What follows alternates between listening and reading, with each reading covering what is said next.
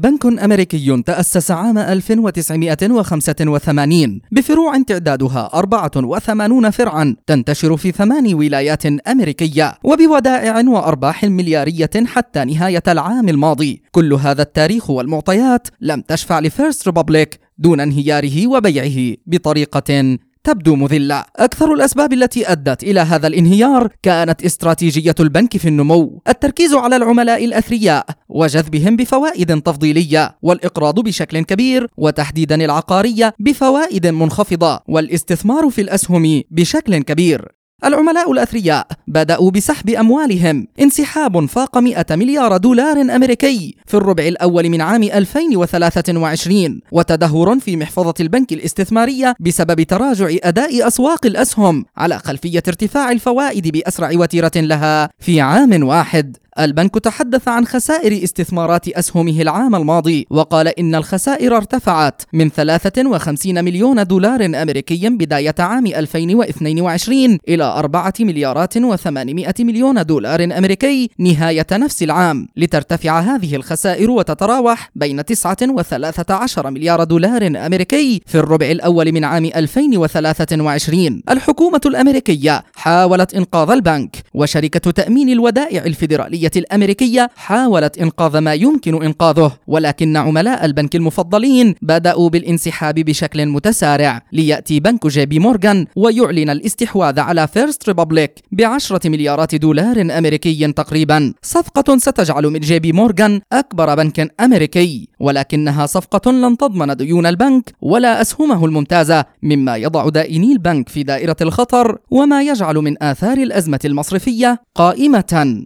وممتدة مجد النوري لشبكة أجيال الإذاعية.